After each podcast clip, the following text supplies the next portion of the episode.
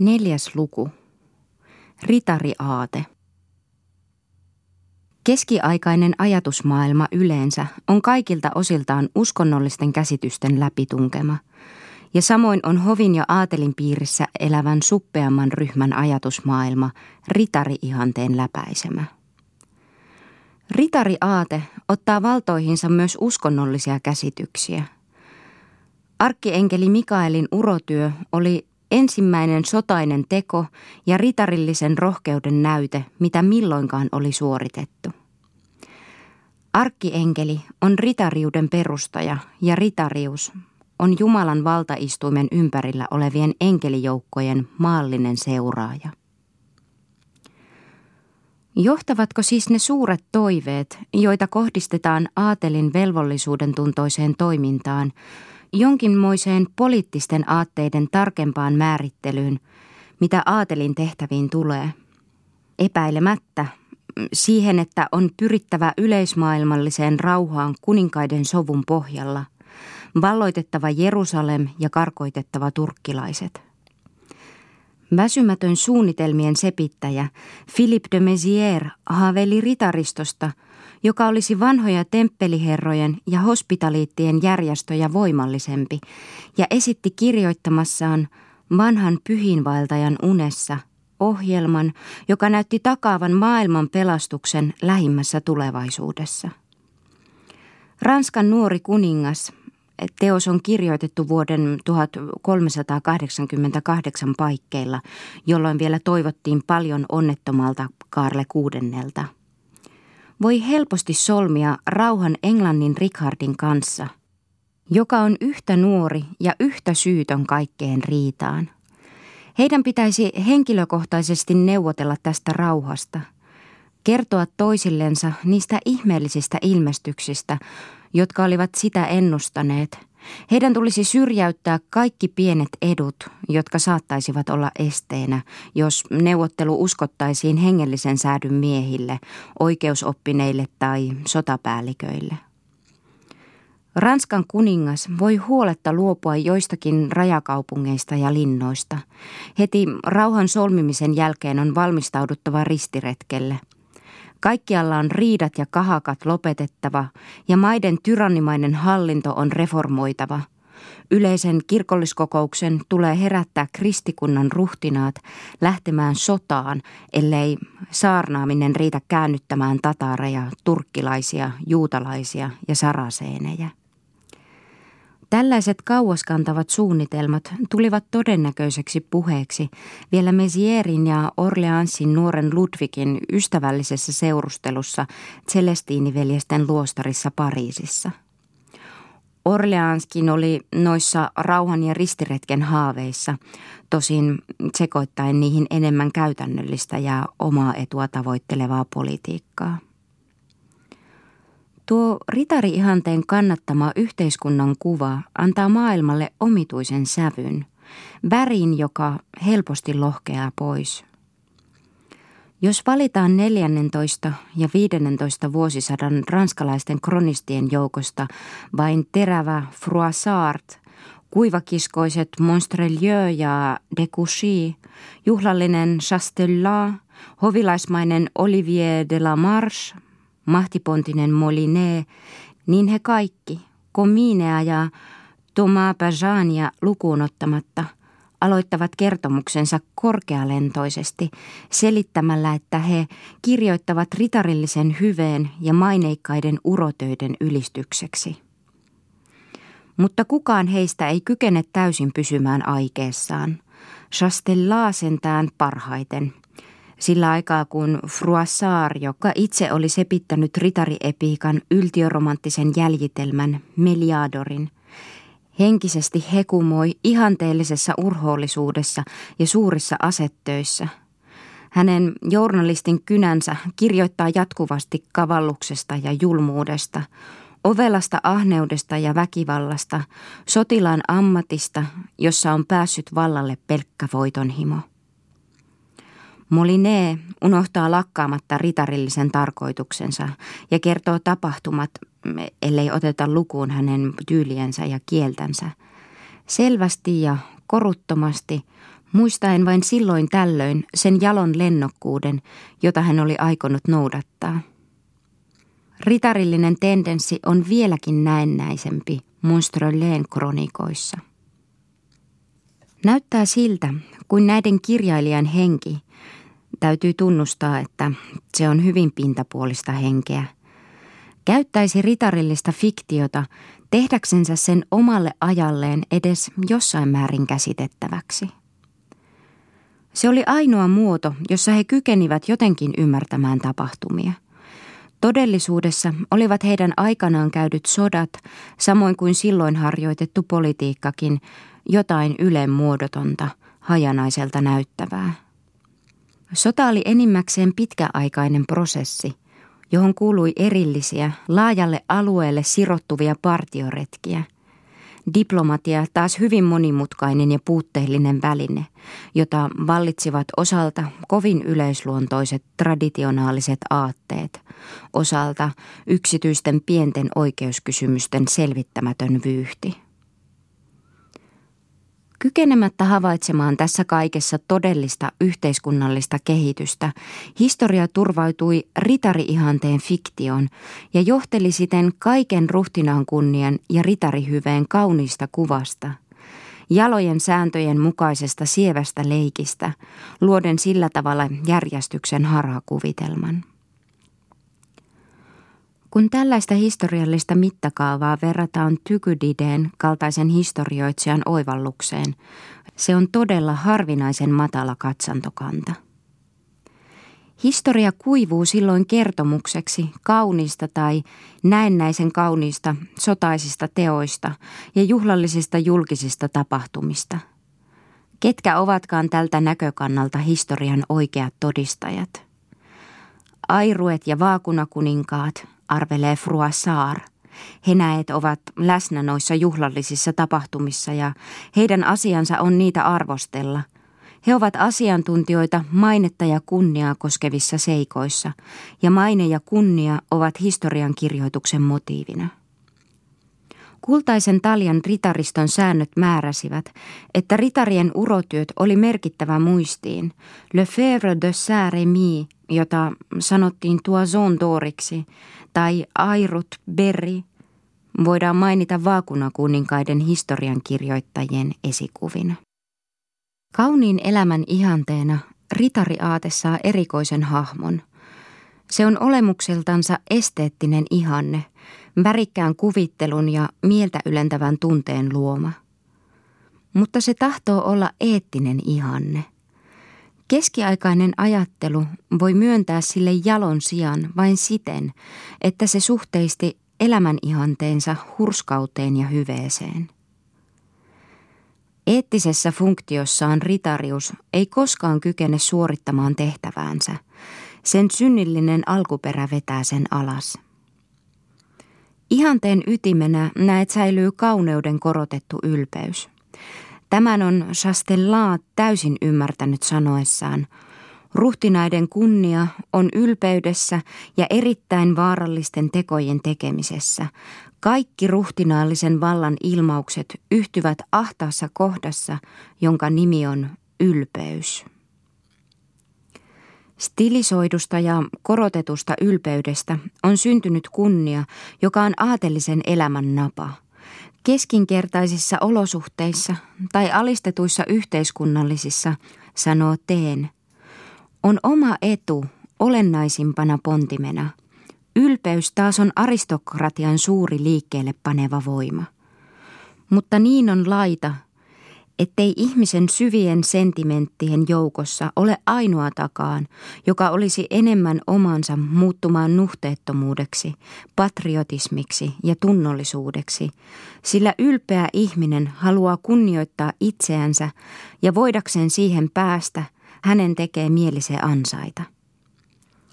Teen taipuu epäilemättä näkemään aristokratian liian kauniina – Aristokratian todellinen historia näyttää meille aina kuvan, jossa ylpeys sopii erittäin hyvin yhteen hävyttömän oman voiton pyynnin kanssa. Siitä huolimatta teen lause määrittelee sattuvasti aristokraattisen elämän ihanteen.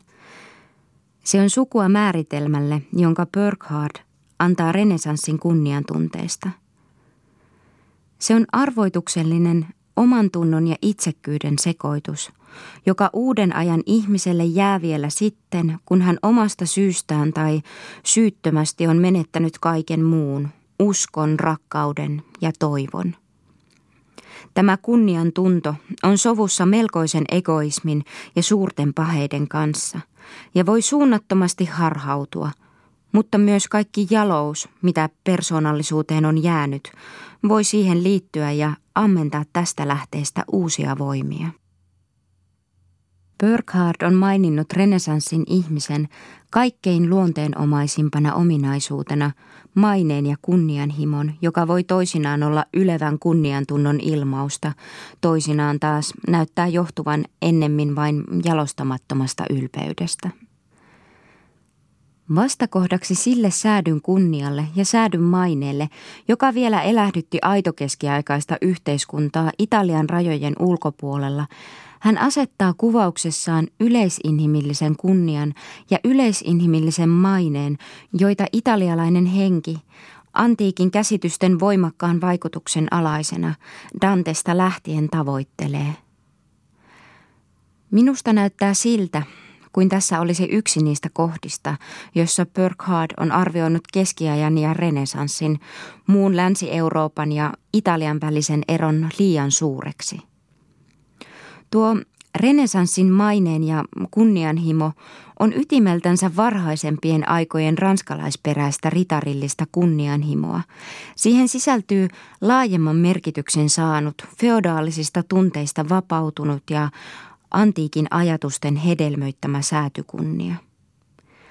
Kiihkeä halu saada kiitosta jälkimaailmalta on 12 vuosisadan hovilaisritarille ja 14 vuosisadan hienostumattomalle ranskalaiselle tai saksalaiselle palkkasoturille yhtä tuttu kuin Katrosenton kauniille hengelle.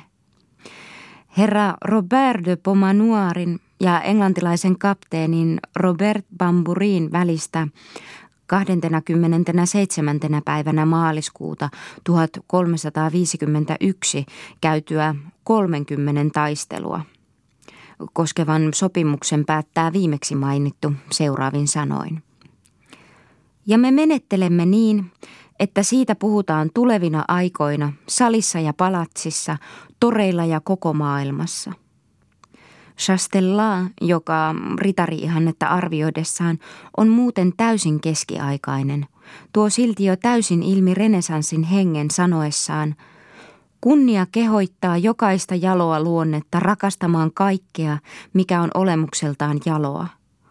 Myös aateli liittää siihen suoruutensa.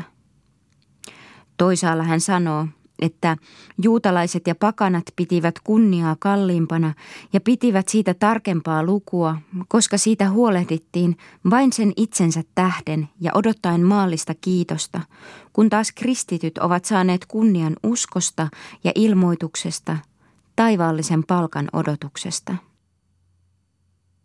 Jo Fruassar suosittelee urhoollisuutta ilman mitään uskonnollista tai välitöntä eettistä motivointia, vain mainen ja kunnian sekä auttamattomana enfant terriblenä virkauran takia. Ritarin maineen ja kunnian tavoittelu liittyy erottamattomasti sankarin palvontaan, jossa keskiajan ja renesanssin ainekset sulautuvat yhteen – Ritari-elämä on aikaisempien sankarien elämän jäljittelyä. Suurta eroa ei johdu siitä, kuuluvatko nuo sankarit Artyskuninkaan seurueeseen vai ovatko he antiikin suuria hahmoja. Aleksanteri oli jo ritariromaanin kukoistusaikana katsottu täysin ritariuden aatepiiriin kuuluvaksi.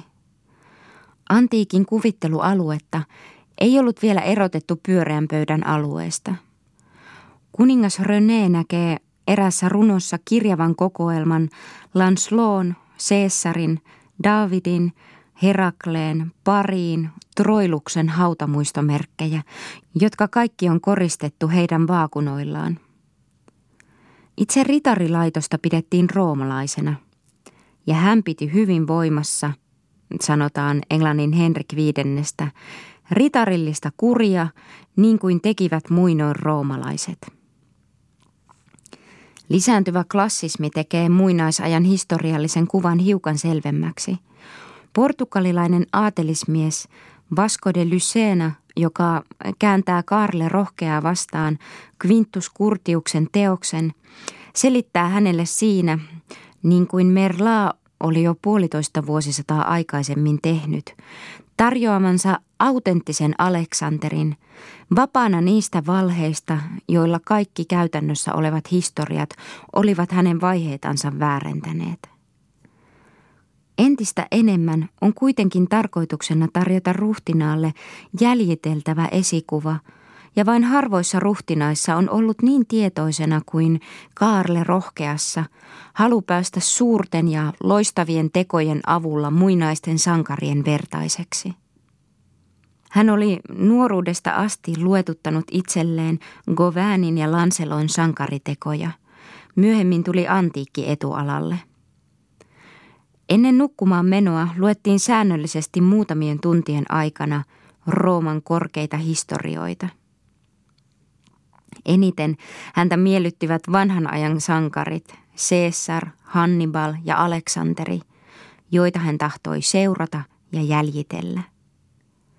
Hän halusi suurta maineen loistoa, sanoo Komin, joka enemmän kuin mikään muu sai hänet ryhtymään sotiinsa, ja hän olisi kovin mielellänsä ollut niiden muinaisten ruhtinaiden kaltainen, joista on heidän kuoltuaan niin paljon puhuttu. Chastellaa näki hänen ensimmäisenä panevan käytäntöön tuon suuria tekoja ja kaunista antiikin elettä tavoittelevan ylevän mielen.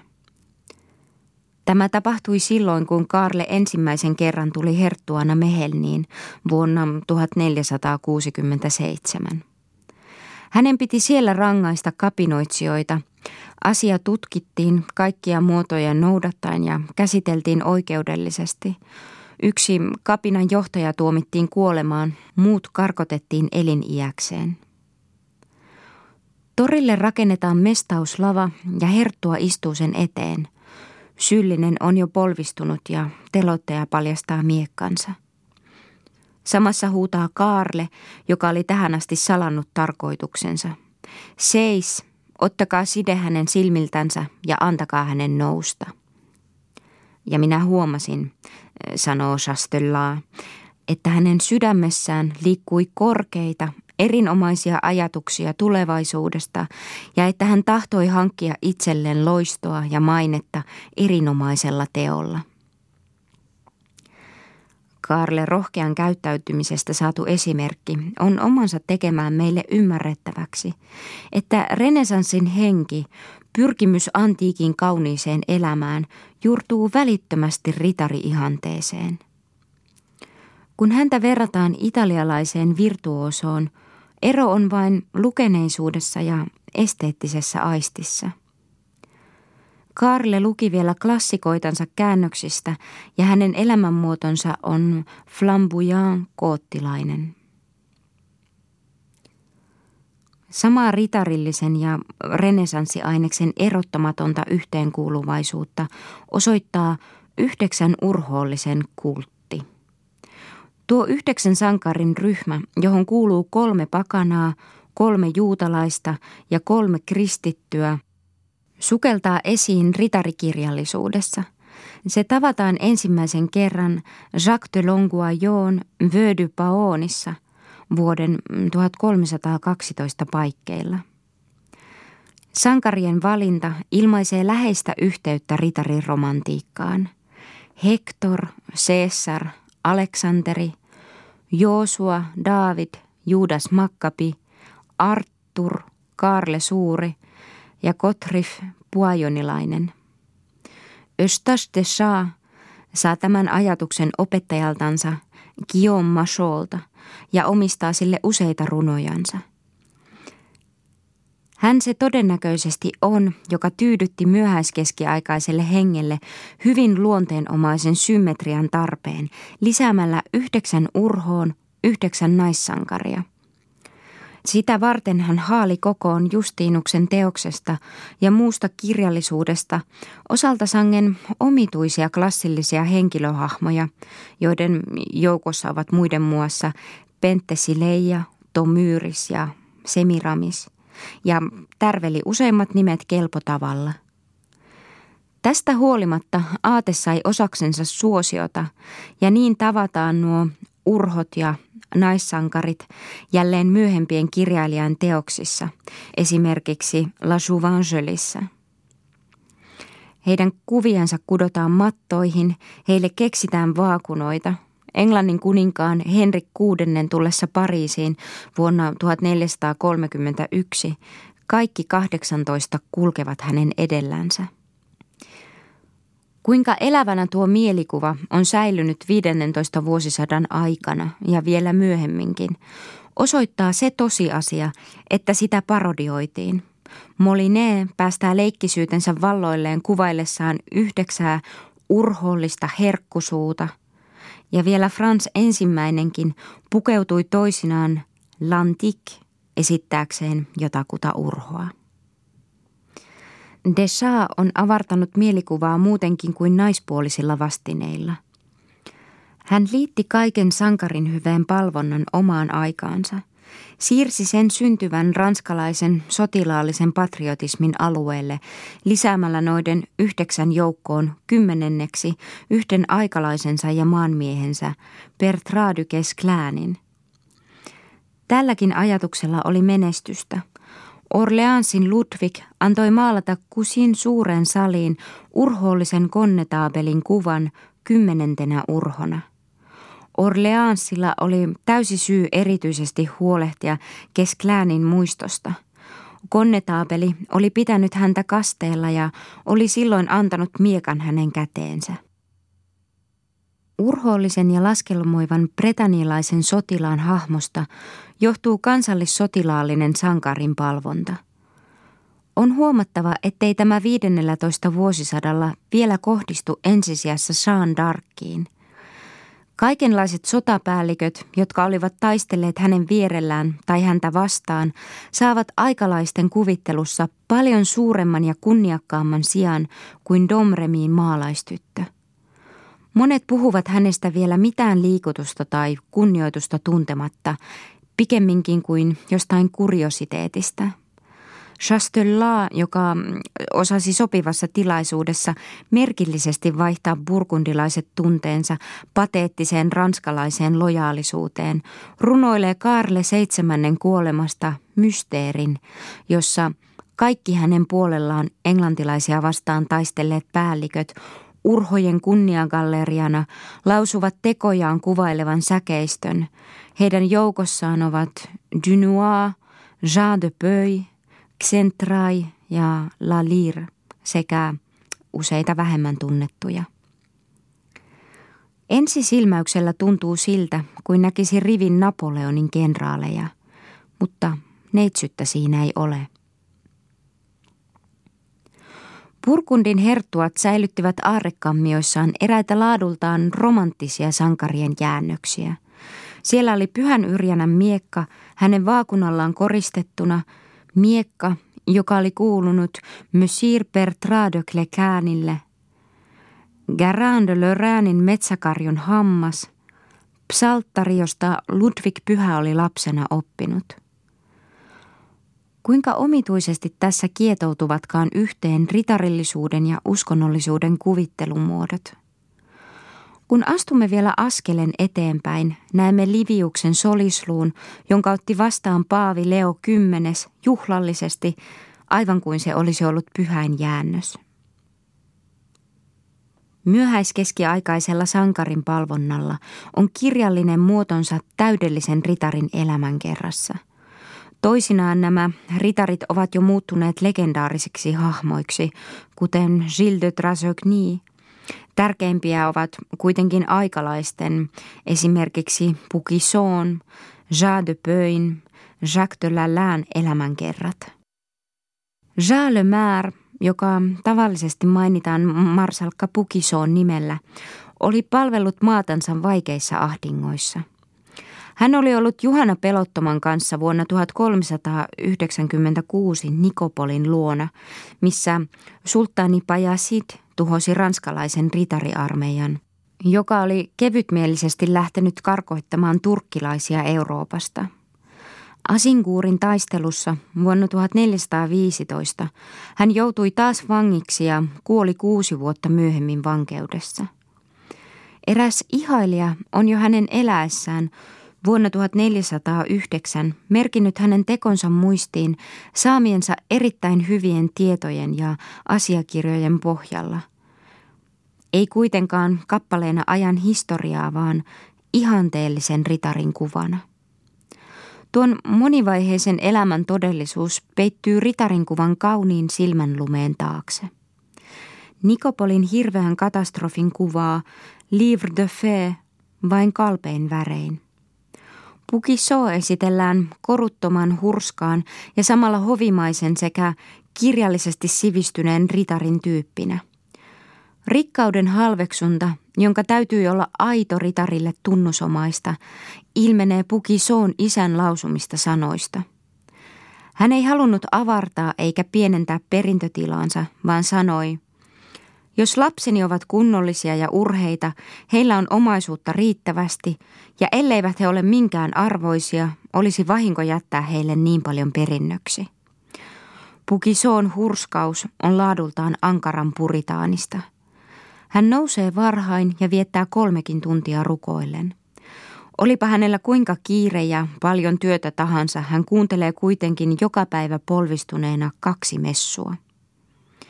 Perjantaisin hän pukeutuu mustiin, sunnuntaisin ja juhlapäivinä hän lähtee jalkaisin toivioretkelle tai luetuttaa itsellänsä pyhimysten elämänkertoja tai kertomuksia edesmenneistä sankareista, roomalaisista tai muista. Tai keskustelee hurskaa sen tapaan toisten kanssa. Hän on kohtuullinen ja niukkaruokainen, puhuu vähän ja enimmäkseen Jumalasta, pyhimyksistä, hyveestä ja ritarillisuudesta. Kaikki palvelijansakin hän on kasvattanut jumalisuuteen ja säädyllisyyteen ja totuttanut heidät karttamaan kiroilua.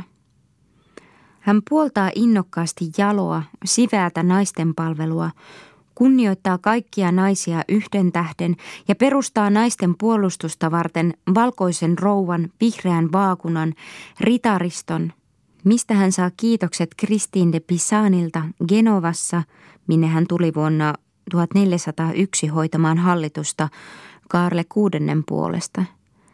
Hän kerran vastasi kohteliaasti kahden vastaan tulevan naishenkilön tervehdykseen. Monseigneur kysyi hänen aseenkantajansa. Keitä ovat nuo kaksi rouvaa, joita te tervehditte niin syvään kumartaen? En tiedä, aseenkantaja sanoi, Monsignor, he ovat yhteisiä tyttöjä. Yhteisiä tyttöjä, sanoi hän. Minä tervehdin paljon mieluummin kymmentä yhteistä tyttöä, kuin lyön sen laimin jonkun kunniallisen naisen kohdalla. Hänen vaalilauseensa on, mitä haluatte. Tahallisen salaperäinen niin kuin vaalilauseen tuleekin olla.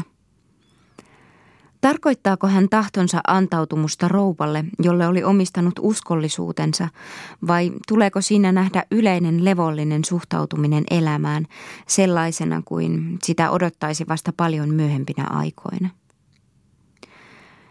Tällaisin hurskauden ja pidättyväisyyden, koruttomuuden ja uskollisuuden värein maalattiin ihanteellisen ritarin kaunis kuva – Odottaa sopii, ettei todellinen puki soo, joka suhteessa sitä vastannut. Väkivaltaisuus ja rahanhimo, jotka olivat hänen säädyssään aivan yleisiä, eivät olleet tälle jalolle henkilöllekään tuntemattomia. Malli ritari nähdään kuitenkin myös aivan toisen sävyisenä. Jean Böin kuva Elämänkertaromaanissa Je souvent sel esitettiin suunnilleen puoli vuosisataa myöhemmin kuin Pukison elämänkerta, ja tämä selittää osaltansa käsityksen erilaisuuden. Jean de Peuy oli kapteeni, joka oli taistellut Jean d'Arcin lipun alla, osallistui myöhemmin Brakri-kapinaan sekä yleishyvän sotaan ja kuoli vuonna 1477. Kuninkaan epäsuosiossa ollessaan hän kehoitti vuoden 1465 paikkeilla kolmea palvelijansa kertomaan hänen elämästänsä ja niin syntyi Je Souvancel-niminen teos. Toisin kuin Pukison elämänkerrassa, jossa historialliseen muotoon sisältyy romanttinen henki, Le Jouvencellissä on keksityn muodon ohella todellisuuspiirteitä, ainakin ensimmäisessä osassa. Johtuu kenties kirjoittajien suuremmasta lukumäärästä, että teos jälkipuolellaan kulkee imelän romantiikan latuja. Niin esimerkiksi ranskalaisten sotilasjoukkojen kauhistava retki Sveitsin alueella vuonna 1444 ja Sant Jakob Ander Birsin luona tapahtunut taistelu, jossa Baselin maiden talonpojat kohtasivat termopulainsa – on verhottu paimenelämästä kertovan kuluneen minnerunouden turhanpäiväisiin koristeisiin. Tuon jyrkkänä vastakohtana antaa teoksen ensimmäinen osa niin koruttoman ja aidon kuvan silloisen sodankäynnin todellisuudesta, että sellaista tuskin voi löytää mistään muualta. Nämäkään kirjoittajat eivät muuten puhu Jean d'Arcista, johon heidän mestarinsa kuitenkin oli liittänyt aseveljeys. He ylistävät vain hänen omia urotöitänsä. Herran on täytynyt kuvailla heille sotaisia tekojansa erittäin hyvin. Tässä ilmenee ensi kerran sotilaallisen Ranskan henki, joka myöhemmin tuottaa muskettisoturin, Napoleonin ajan soturin ja maailmansodan henkilöhahmot. Ritarillisen tarkoituksen paljastaa vain alku, joka yllyttää nuoria ihmisiä oppimaan tästä heitä ylpeydestä, kateudesta ja ahneudesta varoittavasta teoksesta sotaista elämää. Sekä hurskauden että minnen ainekset puuttuvat Le Jouvencelin ensimmäisestä osasta – Näkyviimme tulee sodan kurjuus, puute ja yksitoikkoisuus sekä reipas alttius puutteen sietämiseen ja vaarojen uhmaamiseen. Linnanvouti kerää varuskuntansa ja huomaa, että hevosia on vain 15, laihoja kaakkeja. Useimmat niistä ovat kengittämättömiä. Hän sijoittaa jokaisen hevosen selkään kaksi miestä, mutta näistäkin ovat useimmat silmäpuolia tai rampoja. Jotta Kapteenin vaatteet voitaisiin korjata, yritetään kaapata vihollisen liinavaatevarasto. Varastettu lehmä luovutetaan takaisin vihollisten päällikölle tämän pyynnöstä. Vainioiden halki tehdyn yöllisen retken kuvauksesta huokuu vastaamme yöilma ja hiljaisuus. Le Jouvencelissä nähdään siirtyminen ritarityypistä kansallisen sotilaan tyyppiin. Kirjan sankari päästää köyhät sotavangit vapaaksi pannen ehdoksi, että heistä pitää tulla kelporanskalaisia. Päästyönsä korkeille arvosijoille hän kaipaa takaisin tuohon seikkailevaan ja vapaaseen elämään. Sellaista realistista ritarityyppiä, jota muuten, kuten jo mainittiin, ei itse teoksessa ole kehitelty loppuun saakka.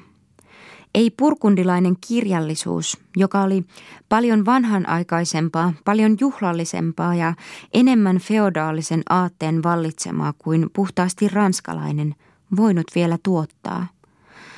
Jacques de Lala on Le Jouvencelin verrattuna vanhanaikainen. Gilles de Drassognin laisten varhaisempien, vaeltavien ritareiden kliseen mukaan kuvattu kuriositeetti – Tämä kunnioitetun purkundilaisen sankarin teoista kertova kirja puhuu enemmän romanttisista turnajaisista kuin varsinaisesta sodasta. Sotaisen rohkeuden psykologiaa on tuskin koskaan aikaisemmin tai myöhemmin ilmaistu niin yksinkertaisesti ja sattuvasti kuin seuraavissa Le Jouvencelin sanoissa.